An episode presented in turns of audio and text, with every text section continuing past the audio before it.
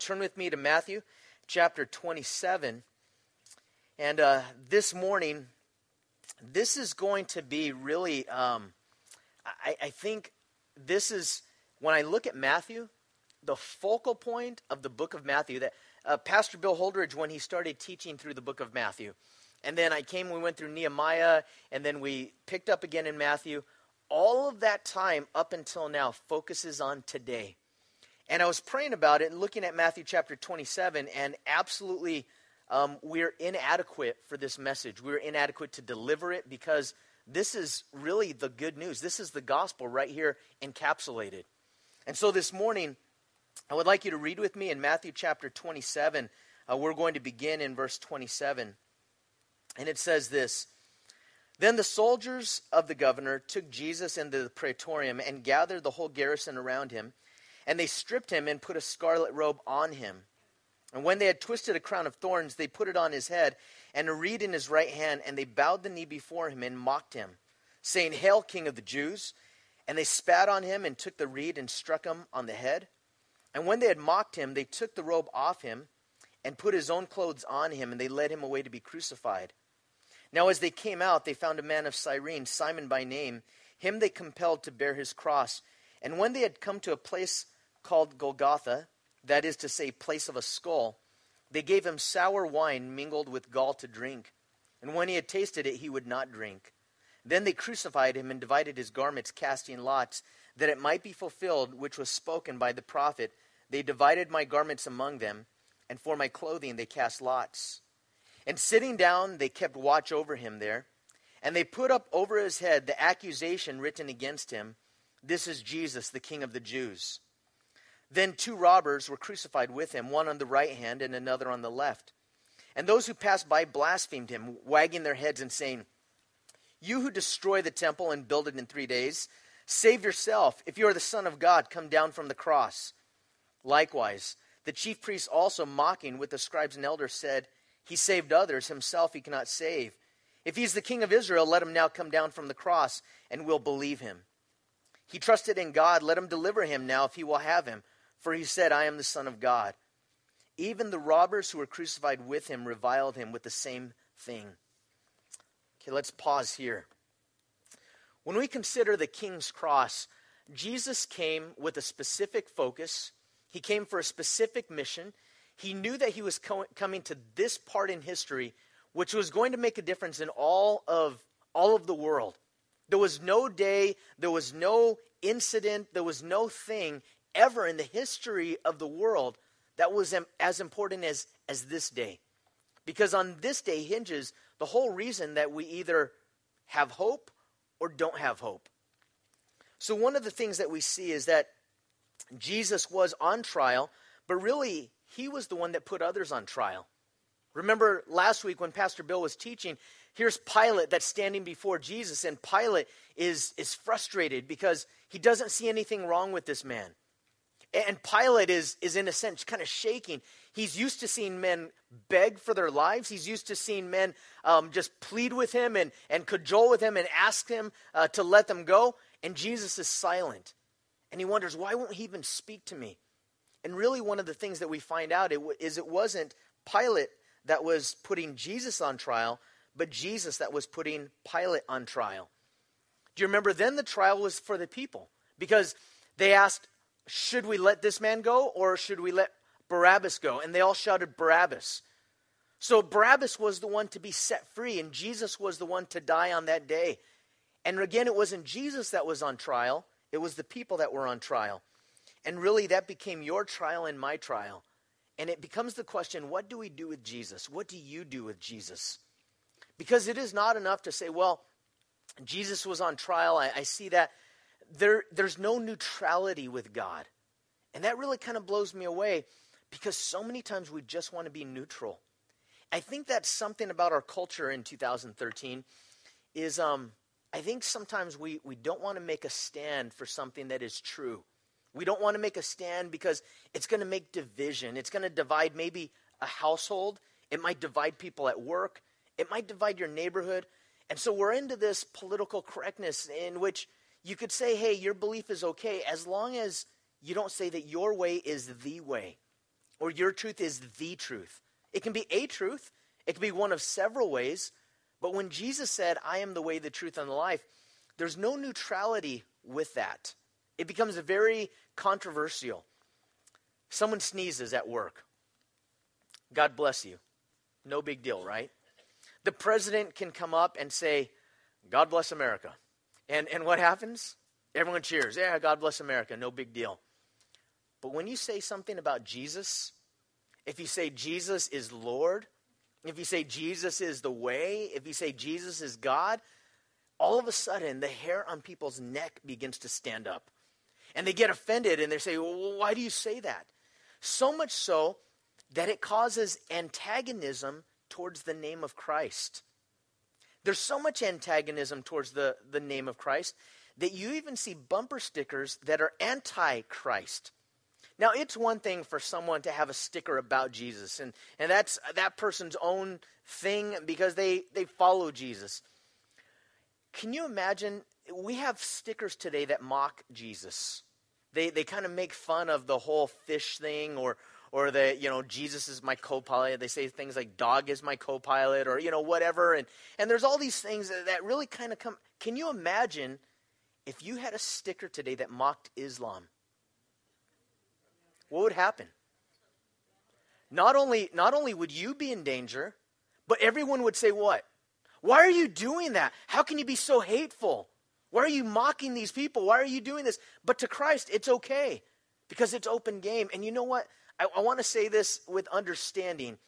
You know what? It is good that it is that way. And let me explain why it's good that it's that way. Because Jesus was that way. What we're going to find out in Matthew chapter 27 is that Jesus is mocked openly. And as he's mocked openly, here's the, the creator of the universe. Here is God in human flesh that is mocked, he is spit upon, he is made fun of, and yet you don't see Jesus rallying troops together. You don't see Jesus just looking at someone and doing the Darth Vader death grip on his throat. you know, I, I would have done that. I, that would have been me. I would have lifted the guy up and I would have just choked him out. And yet, Jesus doesn't do that because the only way into the kingdom of God is humility. The only way to this relationship with God is by humbling ourselves. See, they, they wanted to make Jesus the Messiah by force, saying, He's the one that's going to deliver us. G, uh, Peter has the sword. He, he wants to fight. Everyone is, is expecting Jesus to kind of fulfill their role of what the Savior should be. And Jesus said, No, I came in a different way. And one of the things that we are going to find out is that in the midst of this trial, Jesus is mocked openly. He's mocked by the people. And, and as they take him out, they, they stripped him. And, and I, I just want to preface this morning's message with this. There's going to be a certain tone in this and, and I, I want to make sure that we understand that the tone in this is to understand that when we read this, the story and the message of the gospel and what Jesus did should never get old.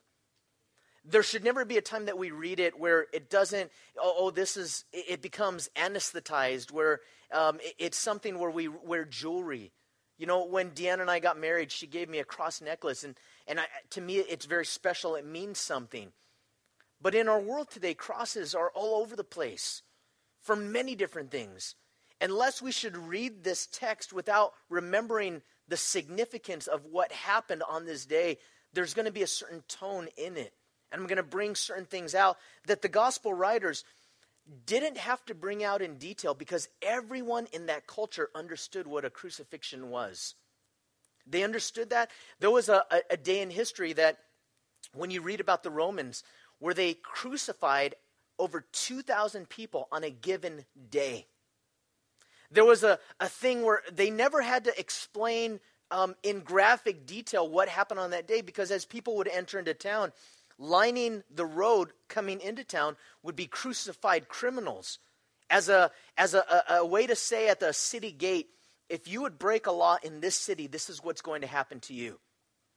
It wouldn't be uncommon for mothers to cover the, the eyes of their children because there would be grown adults hanging on these crosses, and the birds would actually come and land and start picking at the carcasses, sometimes even before the person was dead. Bugs would come and, and infest, there would be flies. See, these things are written for us in, in a way that to the original audience, they understood that. But for us this morning, may we never forget when Jesus said, If anyone desires to be my disciple, if you want to really follow me, you have to be willing to deny yourself, take up your cross, and follow me. And they understood the cost that came with being a believer. That to us as Christians in America today, I know nothing of that cost. I really don't. I, I, I think that we are to count the cost, but I don't understand the cost the same way that people in other places in the world, even today, understand this cost. So Jesus was stripped. Nothing more humiliating than being stripped. I think that we've all had embarrassing moments. My first day teaching, so I was teaching at a public high school. Uh, I had a student named Jeff Scobie that became just a problem student, uh, always class clown, um, just trying to hijack the class and take it another way. I will forever be thankful to Jeff Scobie because on my first day of teaching at a public high school, in first period, he came up to me and said, Hey, teach, your fly's open. And I, I sat back down and I zipped up my zipper. And afterwards, I, I knelt down to, I just leaned down and said, Thank you. And, and that, can you imagine? I, I might not have been a teacher after that. That could have been like my last day teaching. And he saved me from some humiliation that, that we would think that's humiliating, right?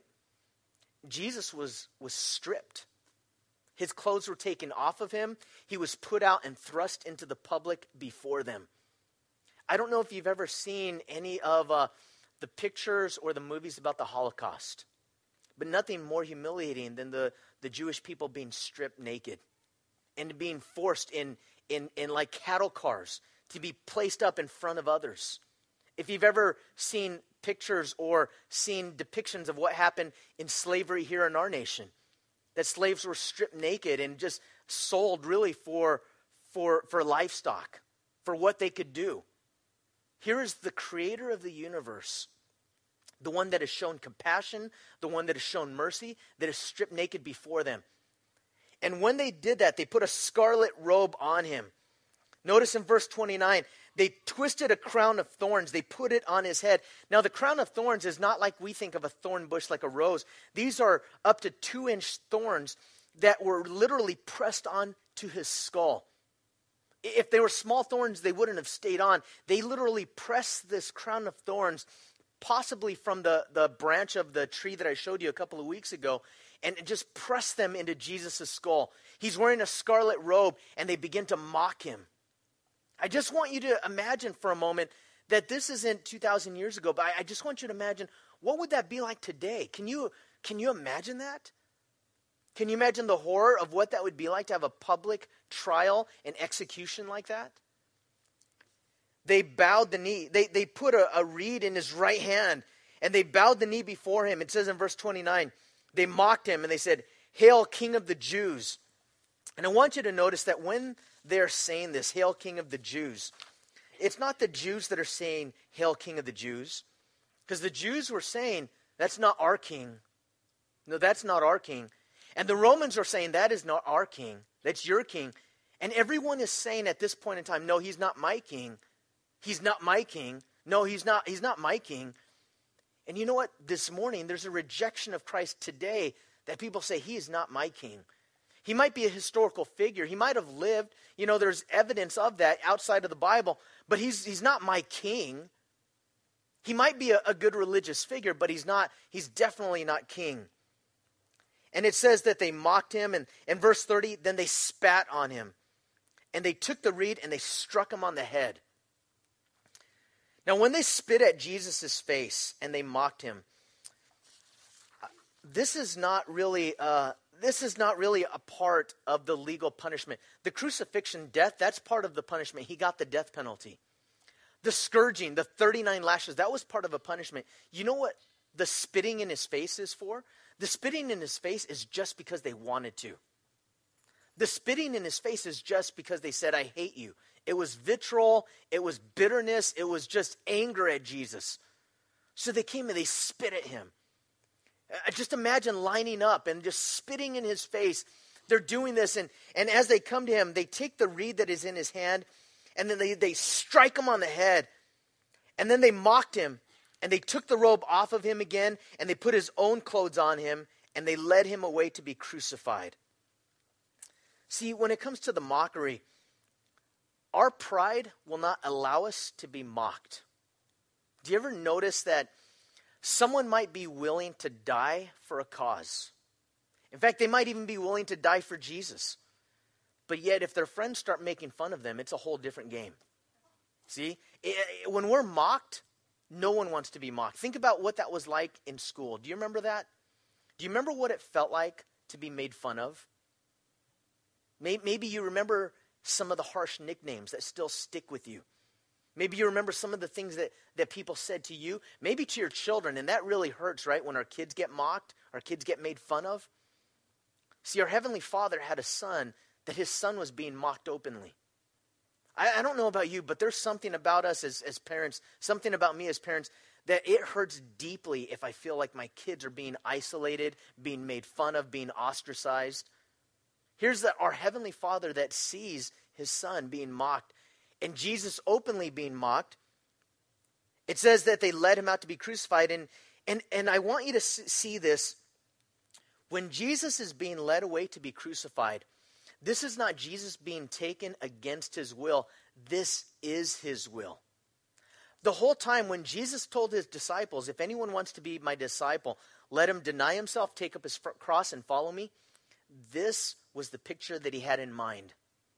Because he was not only giving them a, a verbal um, explanation of what it means to be a disciple, he was going to show them this is what it looks like to be a disciple.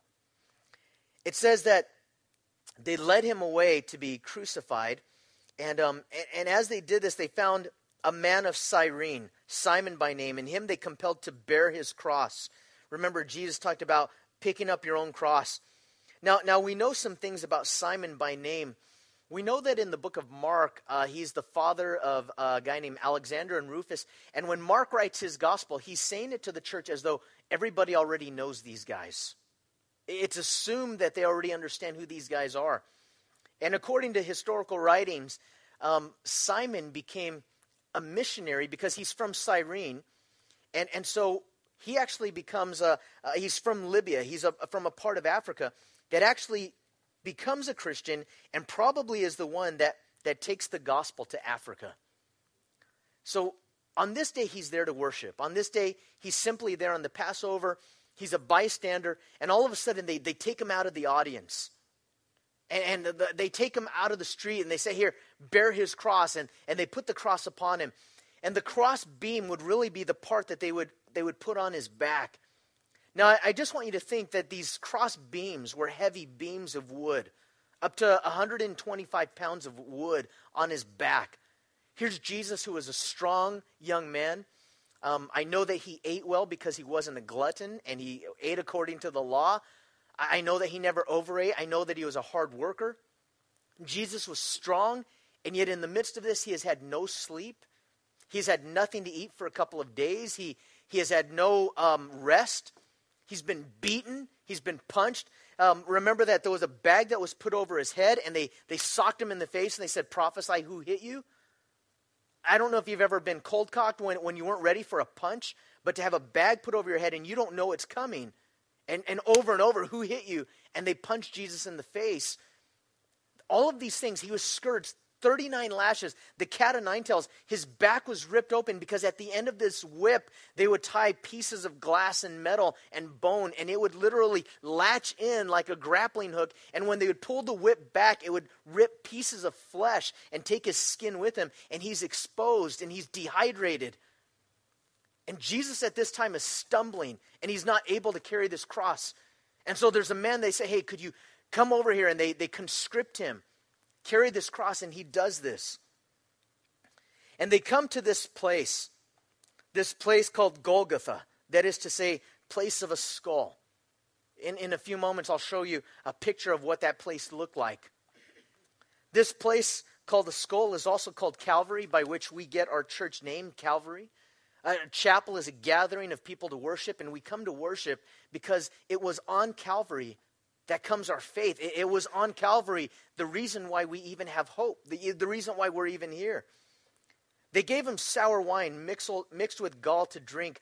There was a, an effect in which, if someone were to take this sour wine with gall, there would be a numbing effect. But Jesus not only wanted his mind clear, but he wanted his body to be able to take the full force of all of this because he was taking upon himself your sin and my sin. There was no anesthesia for him. All of the punishment was going to be upon him. And then it says in verse 35 then they crucified him.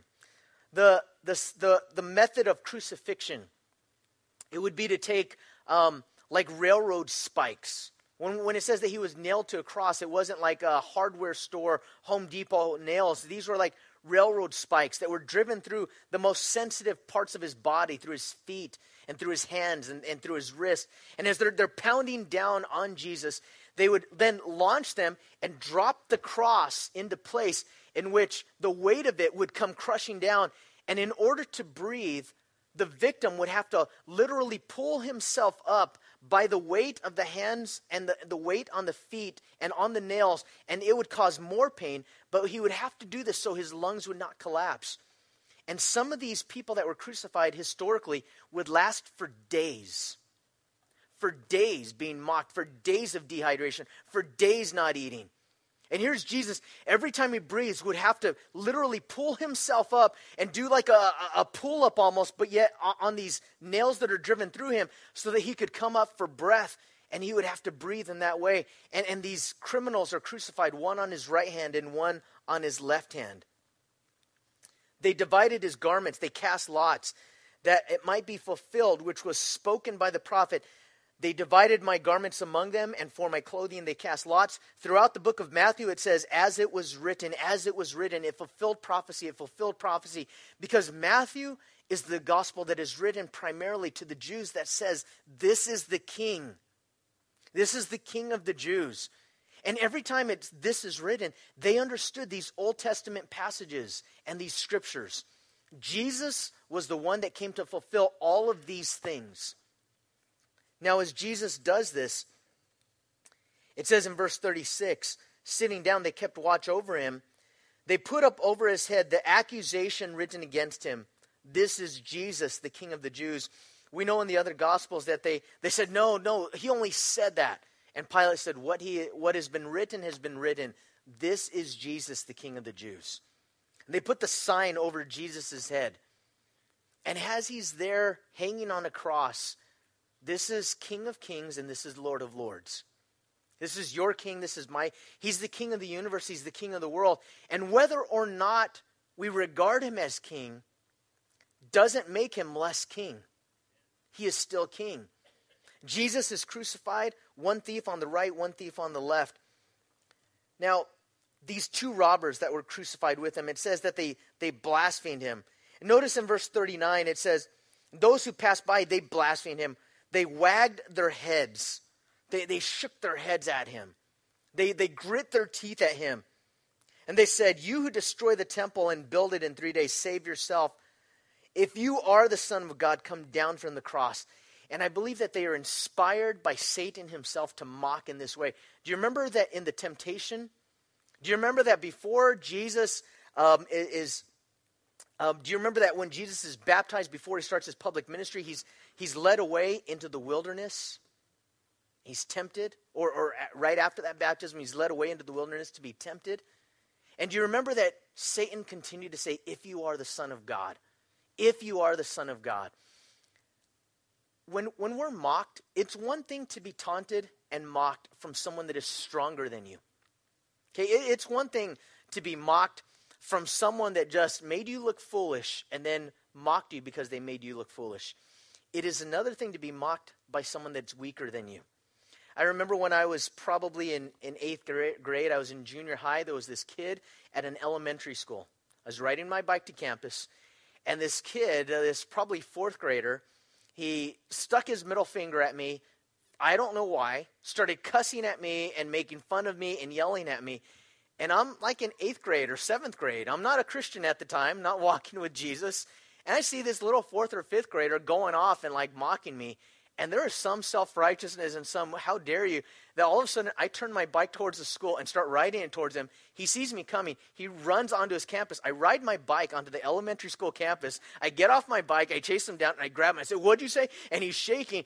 And I said, Don't ever say that again. And I yell at him and then I let him go. Now, anger problems, yes.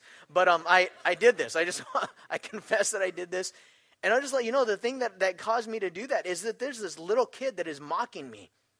I can understand if it's a high school student because I'm in junior high. High school student, I'd still be mad, but I probably wouldn't respond the same way because he's a high school student, right? But this is a little elementary school kid. And here's Jesus who created these guys. Here's Jesus who knows the number of hairs on their head. Here's Jesus who has all the power in the universe and allows it to be so. And I share that with us this morning because I think it's so important that we as Christians when we get mocked and we get made fun of and people come against us, Jesus said, I've given you an example. He's shown us an example. Because sometimes in our pride, I, I, will not be mocked. Do not mock me as a Christian. Because if you do, I will show you how strong and powerful I am. What attracts people to the gospel by that? Nothing. I want to say that something attracted one of the thieves on the cross to the gospel. It was that in the midst of being mocked, in the midst of being spit upon, even by the thieves on one side and the other side, that at some point in time, he hears Jesus utter some words from the cross. And the people that are coming against Jesus and persecuting him, Jesus says something. He says, Father, forgive them, for they know not what they do. And what the thief on the cross hears is that Jesus is praying not against them, but he's praying for them. Do you realize that Jesus prays for you? Do I realize that Jesus prays for me? And when I have been against Jesus, and when I have sinned, and even before I came to Christ, that Jesus prayed for me. Jesus prayed for you. That person that mocks you, that person with the bumper sticker, that person that mocks Christ openly, Jesus loves him. Jesus loves her. Jesus prays for him. Jesus prays for her. Is that my heart? Or is my heart crush him, God? Is my heart get rid of him, God? Do something. Is my is my heart mockery of them saying, "Well, you know, you're going to have a great time burning because I'll tell you what, that's the attitude of many believers. And it's not the attitude of our Savior. It's not the attitude of our Lord. It says that when they were on the, the cross, I want to share this with you, this essence of the gospel in a moment, that one of the one of the thieves he he turns, and we're going to look at that in a moment. But notice what it says here in verse 41 the religious leaders, the chief priests, these were the ones that should be leading people to God. They mocked with the scribes and the elders, all of the religious community. He saved others, himself he cannot save. If he's the king of Israel, let him now come down from the cross and we will believe him. He trusted in God, let him deliver him now if he will have him, for he said, I am the Son of God. So our king is crucified. And then he yields his spirit. Notice what it says with me in verse 44. Even the robbers who were crucified with him reviled him the same thing. But I want you to turn with me to something that Luke records about one of these thieves. So we have Matthew, Mark, turn to Luke chapter 23. As you're turning to Luke chapter 23, I want to ask you a question. What is the gospel of salvation? What is the minimum requirement, if you would, for someone to be saved? What does it take for someone to go to heaven? What does it save? What does it take for someone to be saved from hell? Because we have these things in our minds. And I think that this is one of the greatest examples in all of the Bible of what conversion looks like, of what it means to truly be born again, for someone to be converted or regenerated. It says in chapter 23 of Luke, verse 39. So, one of the criminals, it says in, in Luke chapter 23, verse 38, said this um, there was an inscription um, also written over him in the letters uh, of Greek, Latin, and Hebrew, This is the King of the Jews. And one of the criminals who were hanged blasphemed him and said, If you are the Christ, save yourself and us. But then notice in verse 40, but the other, this is the other criminal, answering, rebuked him, saying, Do you not even fear God, seeing you are under the same condemnation? We indeed justly, for we receive the due reward for our deeds, but this man has done nothing wrong. And then he said to Jesus, Lord, remember me when you come into your kingdom.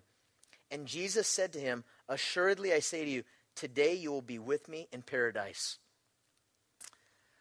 I want you to think about what it takes for someone to be saved, for someone to go to heaven, for someone to be with Jesus. If we consider that these thieves on the cross, just hours before this, both of them were mocking Jesus. So just just previous to this, both criminals are mocking Jesus. And something happens, and I really believe that it has something to do with when they hear Jesus say, Father, forgive them, for they know not what they do. That one of the thieves says, There is something different about this man, because this man is more than a man. This man is something different than, than any other man in my life I have ever seen. Because not only is he able to forgive, because it's hard for any of us to forgive those that have wronged us, but he's able to do it while he is in the process of being mocked and, and tortured and being put to death. And it says this one of the criminals said, um, you know, if you're the Christ, save yourself and us. The other rebuked him. Here's the essence of the gospel of salvation. This is what it takes to be saved. He said to the other criminal, Do you not even fear God? The first thing that he realized about Jesus is that Jesus is God. Do you not even fear God? The second thing, he says, seeing that you are under the same condemna- condemna- condemnation, we indeed justly, we receive the due reward for our deeds. You know what he said? We sin. I'm a sinner. I am getting what I deserve. I'm on this cross because I got what I deserve. You're on your cross because you got what you deserve. But this man is sinless. The essence of the gospel of salvation is this we have sinned, Jesus has not. We've done something wrong. We've rebelled against God. We've tried to rule our own lives. We've hurt people. We've done things that, that we know are wrong. Jesus has done no wrong. So Jesus is dying for something that he did not do. Really, he's dying for my punishment and your punishment. And then in verse 42, he said to Jesus, and here's the prayer of faith Lord, remember me when you come into your kingdom. It's your kingdom, and I know that there's a life after this life, and Lord, would you remember me? And you know what? This guy did not have time to come down off of the cross, to be baptized, to receive communion. He did not have time to come down off the cross. In fact, he's at the very end of his life. I pray that we don't wait till that we're at the end of our life. There are deathbed conversions, but at this point in our lives, we have the opportunity to receive Christ. And what happens is this man, at the end of his life, has no opportunity to go and change the bad things that he has done. And he humbles himself. And humility comes in, and he says, Lord, remember me when you enter into your kingdom. And Jesus said, I say to you, today you will be with me in paradise. That's the essence of salvation right there. And turn with me back to Matthew, Matthew 27. It says, from the sixth hour until the ninth hour, from noon till three. Up until this time, Jesus was crucified at 9 a.m. By the time he, it's broad daylight, brightest time of the day. And then here we get to this brightest part, high noon. And from noon until three, they call it the sixth hour to the ninth hour, there was darkness over all of the land. So, darkness all of a sudden in the middle of day. If you read historians outside of the Bible, they talk about a time in which there was darkness for about three hours over all of the land. There's a darkness that happens. And just like in my heart, there's a darkness if I don't acknowledge God. It says, about the ninth hour, Jesus cried out with a loud voice, saying, Eli, Eli, lama sabachthani. That is, my God, my God, why have you forsaken me? Jesus, up to this point, always calls God by Father. Abba, Father. At this point, he says, My God. My God. And then he asks a question. Here, here's Jesus who knows all of the answers. Have you ever wondered why? You wonder, why do bad things happen? God, why did this person have to die? God, why did this person hurt me? When I was a child, why did that happen to me? Why did my, my husband, why did my wife leave me? Why did I do this stupid thing that I regret for the rest? Why? Why? Why? And we ask God why. And sometimes we get frustrated because God doesn't understand how we feel. Jesus here understands exactly how you and I feel because all of the guilt, there is something divine and mysterious that is happening right here on the cross. There's a transaction that has taken place. And the most condemnation and guilt that you have ever felt in your life, I, just want you to think about times when you have felt condemned and guilty. I'll tell you that there have been times where I just I just wanted to be numb. I just I wanted to not be conscious. I just wanted to not exist because I felt so guilty at times and so condemned. And all of those feelings that you and I have ever had were placed on Jesus at this point in time. Because he felt as you felt and as I felt. He felt like a liar. He felt like a thief. He felt like an adulterer. He felt like a murderer. He felt like a blasphemer. Because at this point, this divine transaction is happening where all of the sins of the whole world were placed on Jesus. And darkness covers the whole land. And Jesus cries out, My God, my God, why? Why have you forsaken me? Have you ever felt like God has left you, forsaken you? Well, guess what? Jesus felt that way. And as Jesus feels this way, he cries out in this loud voice. And some of those who stood there, when they heard it, they said, He's calling for Elijah. Immediately, one of them ran, took a sponge, and filled it with sour wine, put it on a reed, and offered it to him to drink. Now, this sponge that is offered at the end of a reed, um, they used sponges as we were in Israel. And our tour guide explained that this was something that was very common that they would use in, in public restrooms. They would use it to clean up a mess. They would use it for, for things that were filthy. And it was placed at the lips of Jesus. And I just think about someone shoving a sponge in his mouth like that. You know, shut up in a sense. Maybe they, they think, oh, this is a good thing to do, but you know what? There was a mockery with it. It was a, a, a thing that had no hygiene, there was no respect in this. And I just want you to think for a moment that Jesus' mother was there. Jesus' friends were there watching from afar. It says that these people that followed Jesus, they all came and they saw this happening. And you know what struck me about this time? Every time it's like I study the Gospels, there's something else that the Lord brings. And to my heart, I love my kids so much. I cannot imagine my kids being tortured. I cannot imagine my kids going through what they were going through if they were to go through something so horrendous. And I just want you to imagine that they're seeing this. And Jesus here from the cross says to John, Behold your mother, and to Mary, Behold your son. You guys are family. Take care of one another. You guys are family now. What he says to us is, You're family. Take care of each other.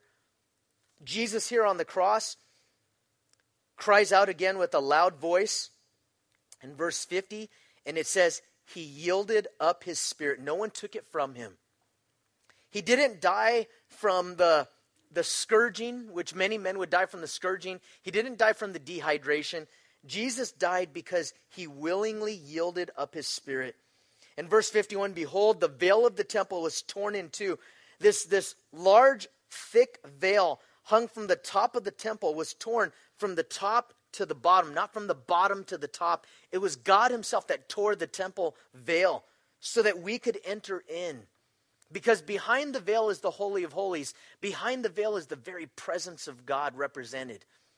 And when Jesus dies, at this point in time, the veil is torn. We could come into the presence of God. We can have communion with Him. We can fellowship with Him. The gospel is a gospel that says Jesus paid it all. Because what else did He cry at this point in time? We know from the other gospels that He said, It is finished. The word tetelestai in Greek means it is paid in full. It's not paid in part. It's not, I paid this, and now you go out and, and, obey all the commandments and live a good moral life. And if you do all of these things, and you too will be saved. He said, It is finished. We live a good life out of response to what He's done, but it never earns us salvation. It was finished, it was done. And if you and I ever feel like I'm so far from God, I have to get better. I got to do more work. I got to stop sinning. I got to do this. I got to do that. In order to get past that veil, then Jesus died for nothing. But Jesus died for something because he completed the work.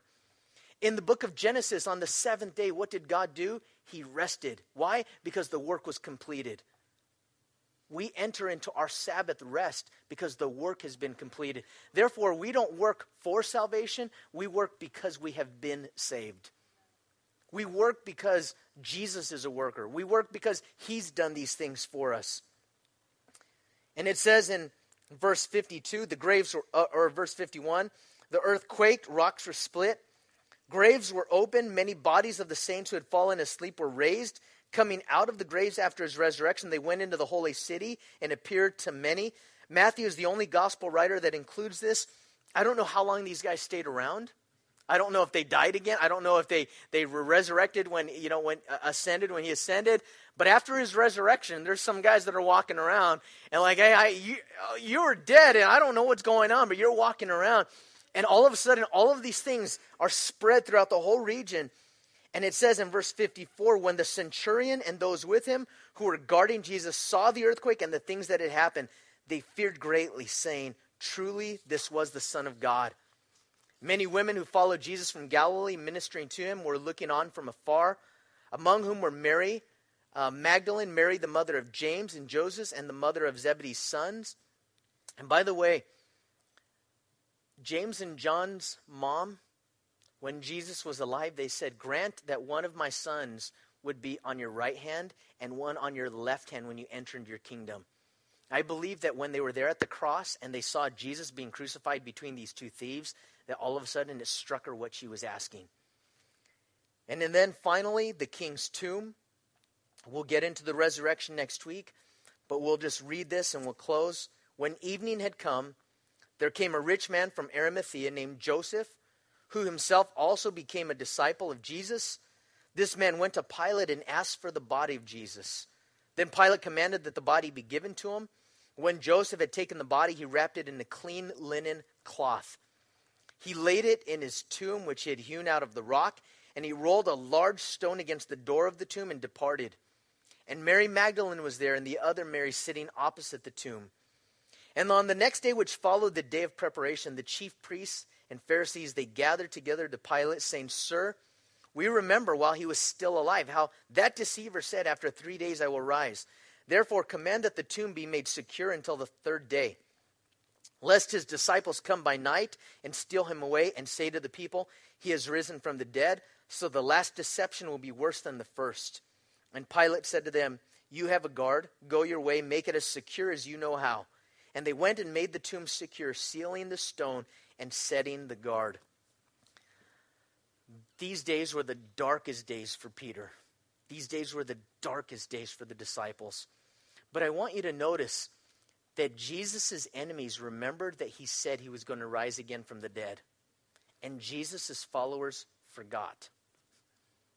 Jesus' enemies, they said, he said this, but yet in their hopelessness and in the bleak sense of, of Jesus being dead, his disciples, they thought it was over and that was the end of the story. See, here's a picture of Golgotha. When I went to Israel, I, I stood there. and I took this picture. At the bottom of this, you can't see it in the scale, but just under the, the this hill, there's a bus station. It's an Arab bus station. Um, a lot of noise, a, a, lot of people traveling. It, it's noisy. You hear a horn, honk, honk. You hear you hear people yelling and shouting. There's people selling things right at the bottom of this hill, as though it never had happened. You see some buildings off to the, the right there, just barely. And at the top of the hill, you see just a, a few little structures. There's no fanfare at this hill, there's nothing special about it. But when I stared at the hill, I, I wept. When I stood at the hill, I was in awe. I want you to see that, at least in my eyes, I see two eye sockets. I see what looks like a place called the skull. This is the place called Golgotha. And I remember just standing there and just, just looking at this. This is where it all happened. This is where it took place. And the bottom line is what was it that happened on that day? Was it just that a good man died? Was it just that an itinerant preacher, a carpenter's son, died a cruel death? No, the bottom line is this.